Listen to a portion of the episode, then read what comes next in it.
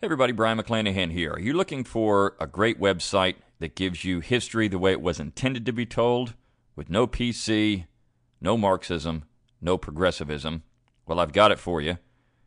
It's learntruehistory.com. That's learntruehistory.com. Learn history from great professors who don't sugarcoat it for you. This is not for your delicate flowers. That's learntruehistory.com. Learntruehistory.com. This is the Brion McClanahan Show.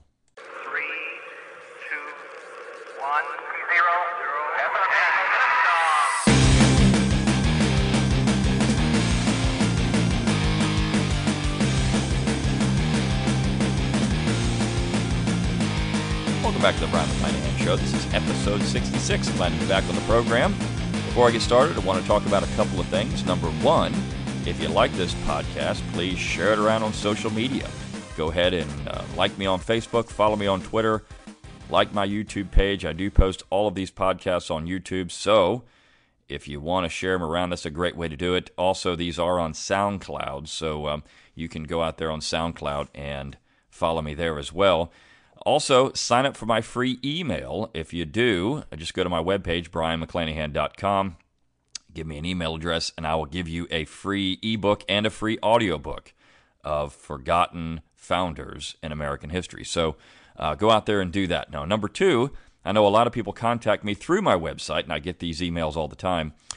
If you have contacted me and I have not responded back to you, it's not because I didn't read your email or because I didn't think your email was important, but I get many, many emails and I have many things to do. So uh, I don't always have time to respond to emails. I do appreciate the emails, I do read them. If I didn't respond back to you, please don't feel slighted. Uh, it's just because I have a tremendous amount of things going on. So eventually I will get back to you. It might take me a little while, but um, usually I do respond. If I don't respond, um, I apologize. It's, it's just because of time. So if you do want to shoot me an email, please do that or, or a comment, a suggestion for the podcast, whatever you would like to do. Uh, please send that over. I do look at them. I just don't always have time to respond. Okay, that said, what is the topic for today? Well, we're going to talk about education. And um, this is something that I focused on in my politically incorrect guide to real American heroes. I actually had a section in that book of the anti heroes. And one of the people in that section was uh, John Dewey, uh, who was considered to be the founder of modern education in America. But there's several things I want to talk about with this, and it's actually a think locally, act locally theme for today. I haven't done a whole lot of that recently, and so I wanted to you know swing back around to that. Uh, I've talked a lot about foreign policy and and presidents and things like that. So I want to go back to really the heart of why I want to do this podcast, and that is that theme of think locally, act locally. And there's no better topic for that than education. And what got me thinking about this was um, I was reading a little book by a man named Lee Sandlin. It's entitled Wicked River, the Mississippi When It Last Ran Wild. And it also got me thinking about a Southern historian named Francis Butler Simkins. And he wrote a book uh, entitled The Enduring South. Um, and in that particular book, uh, he mentioned that the South had always gotten a bad reputation for being an area that was opposed to education. He said this simply wasn't true. First of all, you did have the well educated elites in the South, uh, but Southerners were interested in education. It was just a different type of education. They weren't necessarily fond of the public school system that was foisted on them by the North and the Prussian dominated model of compulsory public education. They didn't like that. I mean, you did have education reformers like Thomas Jefferson in Virginia, but for the most part, that that the way we look at education today, which we think is traditional education, that compulsory public education system, that wasn't traditional education. Uh, traditional education is what we would today call homeschooling. Uh, and so you had a lot of people in the South in the upper crust who were engaged in that type of education. And I would dare say that they were better educated uh, than most Americans are today. They received a classical education. And so in the homeschool community, you do have that type of model that a lot of people follow, the classical model. Also included in that classical model is, a, is an attachment to rote memorization. You go out and you memorize things and then you recite them. Uh, part of that process is also uh, where the teacher will go out and read a passage, and the student has to memorize what they're saying or at least transcribe it as they are saying it. So, this is an essential skill that students need, and I think that's often uh, missed when we start looking at modern education. But that said, Southerners were interested in education. And Simkins points this out, and uh, it's a type of education that people don't often focus on anymore. Uh, it's uh, practical education. Uh, and practical education was very popular in the South. So it was things like how to hunt, how to provide for your family, how to fish, how to can, how to uh, do things that are essential for survival. Uh, it was knowing how to have uh, rudimentary carpentry skills or mason skills uh, or things of that nature. Uh, it was how to live in the 19th century without having somebody do everything for you.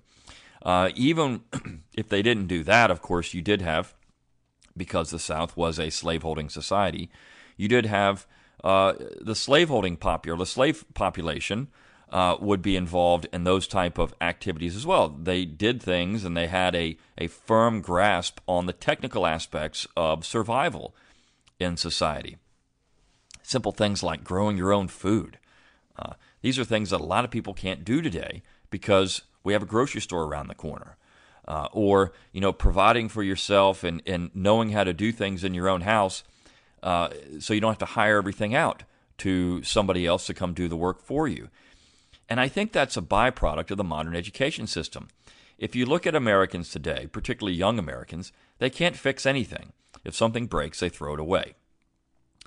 Uh, they have they lack all of the skills that are necessary for simple survival, and that's because the technical education, the things that a Southerners, the practical education, is not even being taught anymore in any way whatsoever. In fact, that particular type of education is seen as something that's reserved for the less intelligent people in society, the people that can't do anything else. They can't study, so they're going to go out and learn a skill, a trade. And I think that's that's problematic. Um, it wasn't it, intelligent people uh, used to have these types of skills all the time, all throughout the United States. Now, you did want to cultivate uh, a high level of book learning, but book learning doesn't always produce intelligent people.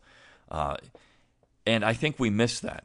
Um, you know, we all want to have a PhD today, whereas we can't figure out how to change the piping under our sink. Uh, we all want to have an advanced degree, but we don't know how to change the oil in our car. Uh, we all want to have an advanced degree, but simple carpentry skills don't exist we all want to have advanced degree, but we have uh, two uh, you know, two left thumbs, and we can't go out and uh, plant some food because we don't know how to make it survive. And honestly, I mean, I was brought up in that same type of environment. Uh, my brother knew how to do everything under the sun, fix everything, do. I mean, he could. He could do anything like that. Me, I was interested in reading books, and so I never learned those essential skills. And I think that's, uh, in, again, in the millennial generation, we are producing a climate where that is true as well because everyone wants your kids to go out and become smarter and learn with books because white collar jobs are easier jobs. There's no doubt about it. Uh, going up into an attic and installing, uh, you know, air conditioning ductwork when you're 65 is is a hard thing to do. Uh, so if you can be sitting behind a desk at 65, well, that's a little easier and a little better for you to do. So we, we often think that, well, we want our kids to have an easy life, and, and that's true. But by not teaching these essential skills, we're actually putting ourselves in a bind because you rely on people to do these things for you. And what happens if those people can't do those things for you, don't have time to do those things for you? Uh, you often run into a problem, or you don't have the money to pay somebody to do those things for you. Uh, you can't uh, you can't have uh, basic technical things done in your house. Uh, young people can go out and program computers, and they can learn how to you know work apps and all kinds of software on your uh, on your computer, but they can't do other things that would be necessary for uh, basic survival in life, or you know just basic tasks that need to be done without hiring somebody out. Now, on the other hand, hiring people out does help the economy. Uh, you are supporting your community by hiring people out. And if you have the money to do that, and you don't have the time, that always works well. But a lot of people don't have the money, and uh, they they don't uh, necessarily have the means to go out and hire everything out. So it would be good to have these technical skills. So practical education, something that the South was very much interested in for years outside of the compulsory public education model, uh, is something that really needs to be revisited. Uh, and this is a situation where you can look at it as a think locally, act locally situation. Uh, whereas uh, if you can do these things for yourself, you keep money in your pocket, uh, you are providing for your family, particularly if you do have a family. Now, on the other hand, uh, if you, uh, and I've mentioned this before, if you can hire these things out, you know, think about supporting your community in that way and helping people in your community by hiring these things out. But when it comes down to education, this is why uh, a lot of people are starting to advocate homeschool and other things. First of all, you can get that classical education that's been lacking in your modern public education system. And second of all, you can teach these essential life skills that are uh, now being uh, neglected in public education. Uh, when I was in school, we still had shop, we still had home ec, we still had those type of things. And I dare say those particular programs are not being taught in your public education system as much as they used to. The other thing that uh, we don't often uh, focus on is mentorships. Uh, and this was also a part of this idea of practical education. Uh, you would have people in the community, uh, whether it was in your family or extended family or you know uh, friends of the family, who could mentor people about how to be a proper man or woman. And that's something else we've lost in society. You get it in your churches, I think, many times but you don't often get it anywhere but that. Uh, we don't go out and teach young men and young women how to be proper young men and young women. And when we, we when it happens, people are shocked. Oh my gosh, those people are so polite, or uh, they have good moral fiber, or their ethics are excellent. Uh, but this was actually a, a considered to be an important part of adulthood. You mentored younger people how to be better men and women. And it wasn't how to go out and be rotten people, how to go out and be immoral men or immoral women, how to uh, go out and, uh, you know, mis. Uh, mistreat people or uh, mistreat your finances or mistreat your obligations to society. There was a particular aspect to this in America that we often called republicanism with a lowercase r. How to be a good citizen. And men and women were responsible for teaching the next generation of people how to do that. They weren't self-absorbed and worry about uh, their what's on TV or things of that nature. They were worried about uh, what the next generation of people would be like. Now, this wasn't the case everywhere, and you had very rough areas, particularly on the frontier, where no one was doing this. But as civilization moved in and society improved, you often had people that would try to ensure that young men and young women would be reared properly. And it wasn't just in your own family. Now, of course, that is the one area you have the most control over is your own children. How to make sure that they are reared properly. And that also comes back to the idea of homeschooling. Most of the time, homeschooled families have a better understanding for this particular concept than anyone else because you're not sending your children off to uh, the public education factory or the private education factory, even. And that gets back to this idea of what education has become today. And so, in my book, The Politically Incorrect Guide to Real American Heroes, I focus on John Dewey. And a lot of people don't know who this guy is. Um, I think that uh, he's much more known today than he used to be, uh, in uh, particularly in conservative circles or libertarian circles, because there has been some focus on John Dewey and progressivism in general. But John Dewey was one of the great scoundrels in American history. Just like uh, on Tuesday, I talked about Dean Acheson, who was a great scoundrel in American history when it comes to American government and foreign policy. John Dewey was a great scoundrel when it comes to uh, modern education. And that's because he was behind every aspect of what we consider to be modern education. Uh, he was the greatest proponent of what used to be called teachers' colleges, but are today just your education departments in every college in America. Uh, we now teach teachers how to be teachers. Whereas it used to be you taught teachers the subject material, and of course they had good teachers that they learned from, people that would teach them the material, and that's how they taught. But what happens is that Dewey goes out and says, you know, we need to teach educational theory. forget about the subject material so much because that's traditional and that's top down, and that is not what good education is all about. What we need to do is teach people how to have educational theory and how to uh, work a classroom. And I'll never forget when I went to college, um, I dabbled in this for one semester. I went and I thought, you know, I want to, I want to be uh, teach history, and uh, so I'm going to go and get a degree in uh, public education, and I'll go teach in a high school somewhere. And uh, I thought that sounds like a great thing, so I took one education class and I dropped it in about three weeks because this thing was awful. They were teaching you how to do, uh, you know, billboards, uh, you know, bulletin boards. They were teaching you uh, all these different pedagogical techniques that um, just didn't seem to me to be even what I wanted to do. I wanted to go and, and, teach history, and I wasn't getting any of that. I looked at the curriculum, and it was very light on history and things that I really wanted to learn, and long on educational theory and how to uh, how to uh, set up lesson plans and things of that nature. And so, you know, I'm sure that teachers that listen to this think, well, lesson plans are important. And of course, planning out how you're going to do things is important. Uh, but when that becomes the focus of everything that you do and you are light on the material that you have to learn to actually teach, that becomes problematic. And I remember, you know, when I first started teaching in college, uh, I had a friend of mine tell me, you know, you're going to write down everything you know about your subject and you'll have about two lectures on it. And then you're going to spend the rest of the semester figuring out what you need to talk about. And that's precisely the way it was. Uh, my first uh, year teaching at college, I actually had what are called preps.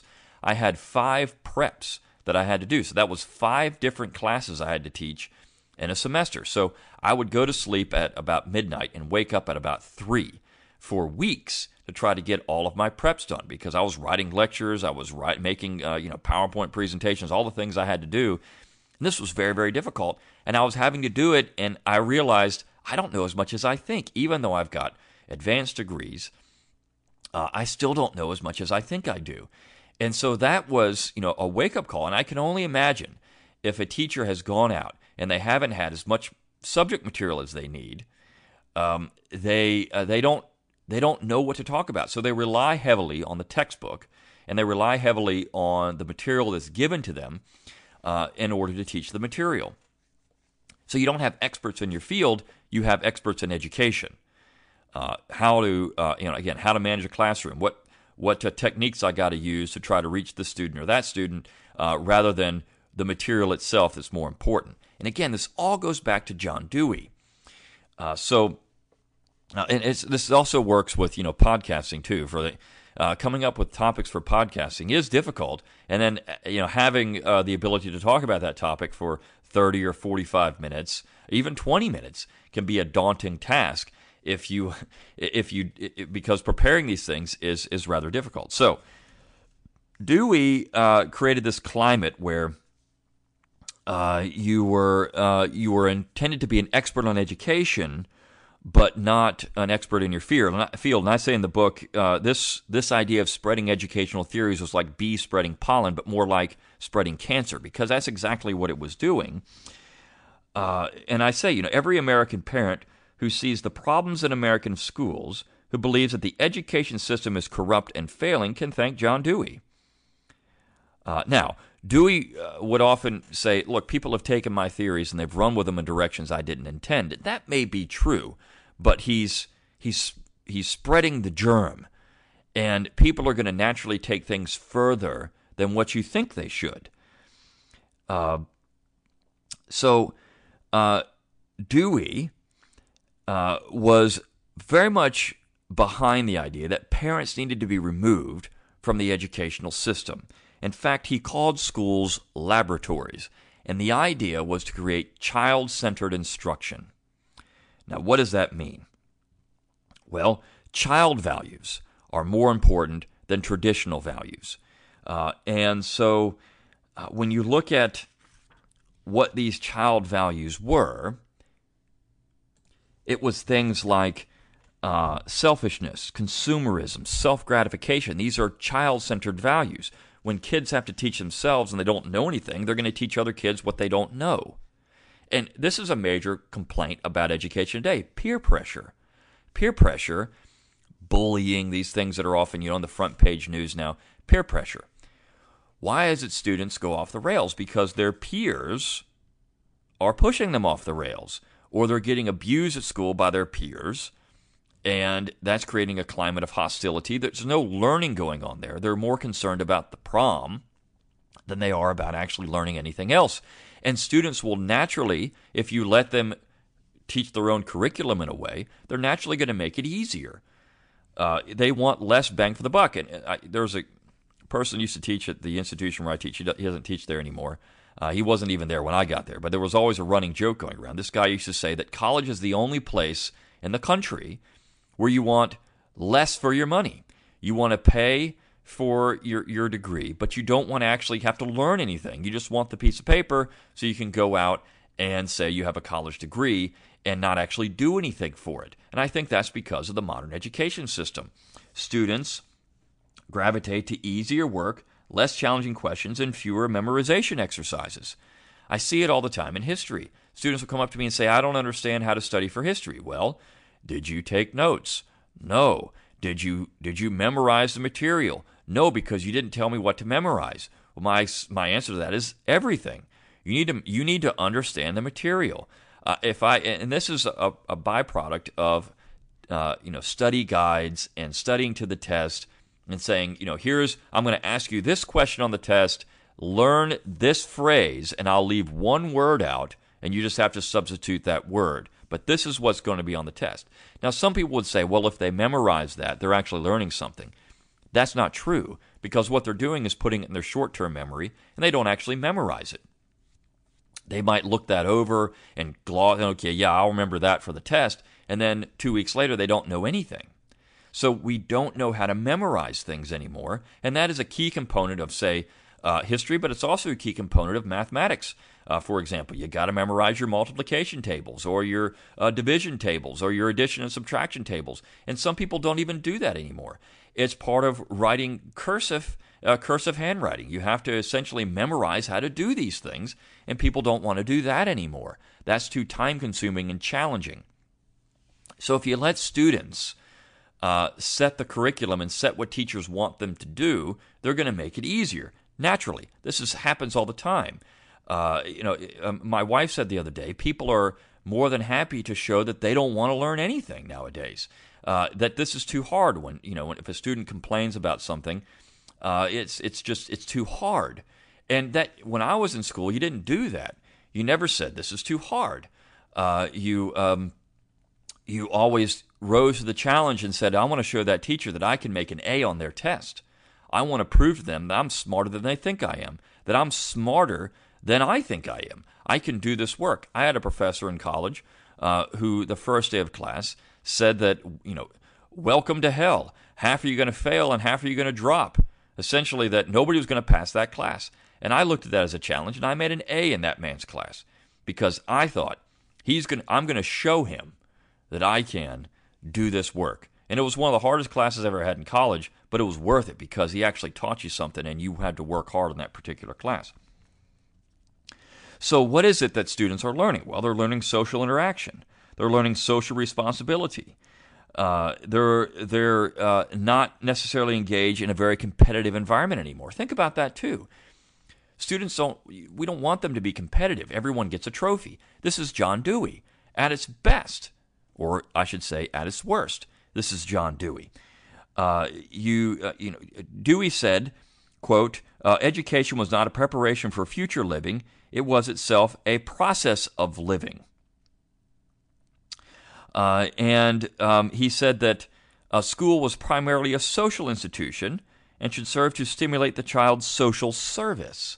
So we're going to socialize these children. What they wanted to do was replace the family with the teacher, or more importantly, replace the family with the school. The school and the friends became more important than the family. And think about how that works today in every school in America, whether it's your uh, private school or your public school. A lot of times, students believe, children believe, that their friends are more important than their mom and dad or even their brothers and sisters. They come home and they say, you know, my friends are my family. Uh, the the uh, school is my life. Forget about this life. I'm, I'm bored around home. I'm irritated with my parents because they're trying to tell me something I don't want to hear. My friends don't do that. Uh, my friends let me be who I want to be. No one's telling me what I got to do. And this is part of the social interaction. The social world becomes more important. What your peers think about you is more important than what your parents think about you, what your family thinks about you.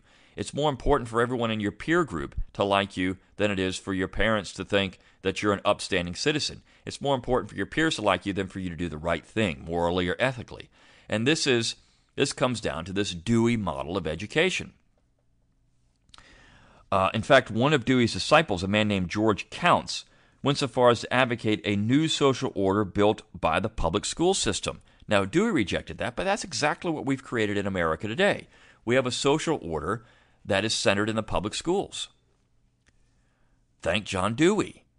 So, a lot of people who are leaving uh, education and going to homeschooling, which is not an easy choice. I don't want to glamorize uh, the uh, the choice of homeschooling. It is very, very difficult. Uh, anyone who does it and does it well uh, knows that it's probably the most difficult thing they've ever done in their life, uh, and it's not easy. It's it's much easier to send your kids off to school, but the reason a lot of people are doing it is because they're looking at the school environment and they're saying not only are they not getting a, an education. Now, this is not a knock on the teachers because I think there are some teachers in every education system that really want to teach kids. They really want to go out there and have them learn the material and become much brighter. But the problem is the social environment doesn't allow for that. We we champion stupidity today. Uh, we champion uh, making you know being a dunderhead. We champion the social, the popular kid over the smart kid. We champion the athlete over the student, uh, and that creates an environment where the student, the real student, is picked on, called a nerd, these type of things, and they are they are made to feel inferior.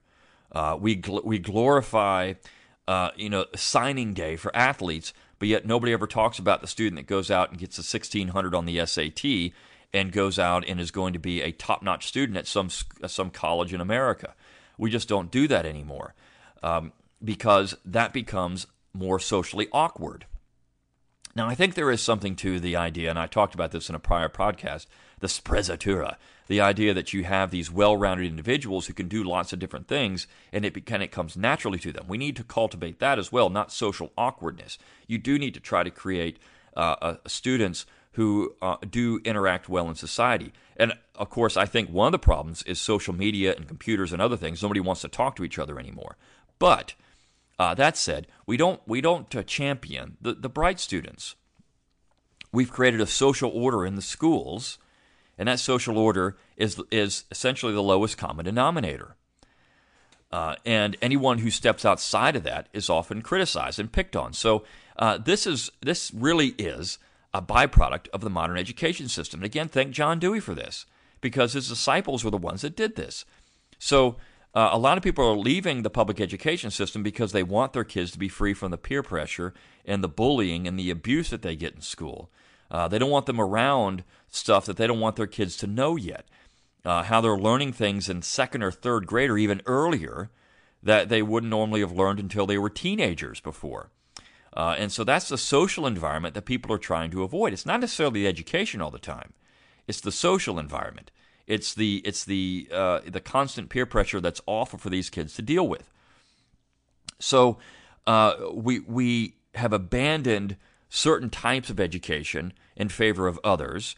Uh, we've gotten away from technical education or practical education uh, because everyone wants to be a PhD. And these are some of the major problems with education in America. One thing we have done, though, and there have been studies about this, Americans feel great about themselves. They think they're awesome. They think that they're, they're just great people, they know everything. But yet, when you compare them to students from other countries, other parts of the world, uh, they don't. And uh, particularly in, in regard to practical education and things that are necessary for everyday life, you know, cooking up something on the stove, they don't know how to do it. Uh, so these are some failings of, of modern society. Uh, we can't do things of basic survival. We can't fix things in our own house. We might be able to read books, uh, if that, uh, but we don't know how to do things to survive. And then we may not even be able to read books. We might be able to navigate social media. We know how to use Facebook We know how to use Twitter, but we don't know how to do much else.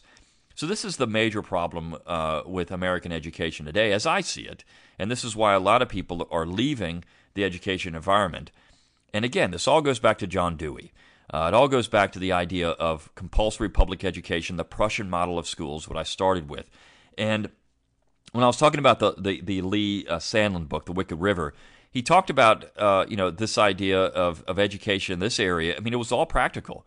Uh, the kids ran wild all the time, and they learned practical skills, and that's all they needed on the frontier. They needed to learn how to farm and those other things, and they weren't necessarily concerned about book learning. Though when they did learn get book learning, they were classically educated, and you find that in their writings and the way they interacted, uh, the way that they uh, discuss things in society. So that part of education has also been lost because of the modern education system. All those things, in my mind, are tragic. We are creating an, an environment, a society in which nobody is classically educated and also nobody has any skills. And that's a recipe for disaster in the future. Uh, when you make things easier and you want people uh, to just follow the easy path, this is why it becomes so much easier for companies to hire foreigners uh, who are still getting a high level of education to come in and take very good paying white collar jobs in America.